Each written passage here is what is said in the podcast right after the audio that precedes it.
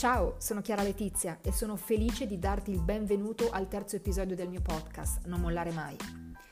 L'idea di questo podcast è nata dopo la pubblicazione del mio libro, Non mollare mai, i segreti della musica, dove racconto alcune mie esperienze come cantante e discografica, dando consigli a chi vuole fare parte della musica e dove intervisto manager e artisti del mondo rock, metal, quali D-Lane, Ministry, Perman 5000 e molti altri. Questo podcast vuole essere un approfondimento di alcuni temi trattati nel libro e una risorsa gratuita per i musicisti che si affacciano al music business odierno. Veniamo all'argomento di oggi. Questa puntata è stata registrata il 9 marzo 2020. In realtà avevo registrato altri argomenti, ma gli eventi legati al coronavirus e il fatto che tutta l'Italia sia in quarantena mi hanno portato ad alcune riflessioni. I musicisti più di ogni altra categoria sono stati impattati negativamente dal virus, con concerti cancellati in Italia e all'estero. Questo per gli artisti vuol dire mancanza di guadagno per almeno un mese, per cui la situazione è veramente seria. Da settimane leggo in rete tante lamentele da parte dei musicisti e addetti ai lavori ed è assolutamente comprensibile. Per questo motivo ho deciso di dedicare questa puntata del podcast a cosa possono fare i musicisti durante questa quarantena. Dunque, non si possono fare concerti o eventi in luoghi pubblici e non, perché è proibita la presenza di pubblico. Come aggirare questo ostacolo? È possibile? Io vi faccio vedere che è possibile. La presenza di pubblico, appunto, non è consentita, ma non è assolutamente vietato suonare. L'alternativa che io propongo sono i concerti virtuali interattivi, concerti in live streaming. Adesso lo so, mi sembra di sentire le urla dei musicisti, ma cosa dici? Non è la stessa cosa. Ragazzi, calma. Preferite stare con le mani in mano o poter guadagnare grazie a un nuovo strumento? La scelta è vostra. Faccio un passo indietro. Io nel 2011 predissi che i concerti virtuali interattivi sarebbero stati il futuro e che i concerti tradizionali sarebbero piano piano scomparsi. Dal 2014 l'ho proposto come valida alternativa ai concerti classici a tutti i musicisti della mia etichetta. Sapete in quanti mi hanno ascoltato? Nessuno.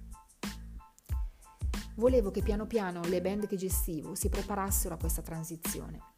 Negli Stati Uniti, per esempio, ci sono tanti musicisti che guadagnano con questo mezzo e artisti molto conosciuti come Bon Jovi o i Korn, per esempio, che hanno già utilizzato i concerti virtuali con successo. Ciò che distingue i grandi dalla massa, ricordiamocelo, è la capacità di adattarsi al cambiamento. Oggi un virus ci ha messo in condizioni di dover cambiare le nostre abitudini per forza. Ecco, secondo me abbiamo un'opportunità, non tutto è perduto. Sta a noi cogliere questa opportunità che ci viene offerta. I concerti virtuali interattivi possono essere mandati in onda dal salotto di casa vostra, da una sala prova o da qualsiasi altro luogo si suona davanti a una o più telecamere e i telefonini vanno benissimo e si manda tutto in diretta live tramite una piattaforma. Potete decidere voi se il concerto virtuale sarà gratuito oppure a pagamento di un biglietto o offerta del pubblico. L'audience può anche interagire in diretta e fare richieste sui pezzi da suonare o farvi delle domande tra una song e l'altra. Tutto questo viene gestito online tramite una piattaforma. È chiaro, la carica che può dare un pubblico dal vivo è un'altra cosa, questo non ci piove. Ma non sottovalutate questo potentissimo mezzo, soprattutto in questi tempi di quarantena. Anche senza quarantena comunque, i concerti virtuali sono una valida alternativa ai concerti classici, per musicisti emergenti soprattutto, e che quindi non hanno un forte seguito in diversi paesi.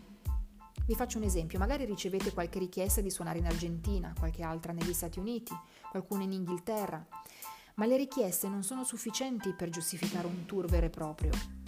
Ecco che i concerti virtuali vi vengono in aiuto, perché permettono a tutte queste nazioni di seguirvi direttamente da casa loro. In più si eliminano i costi per gli spostamenti e tutti i problemi connessi a dei tour veri e propri. Con i concerti virtuali chiunque può seguirvi da ogni parte del mondo.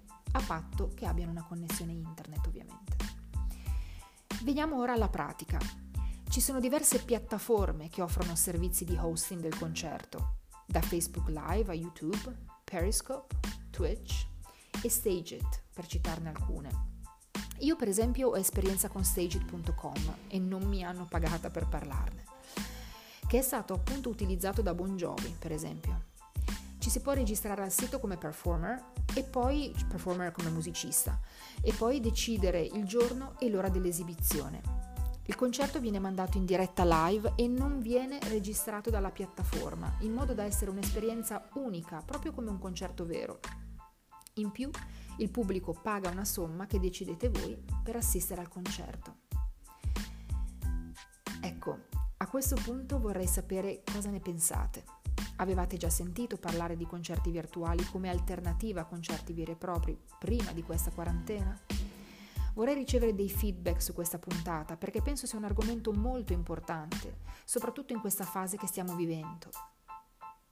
Potete darmi il vostro feedback tramite i social, su Instagram o Facebook, a nevergiveup-secrets, oppure anche sui miei social personali, mi trovate come Chiara Letizia.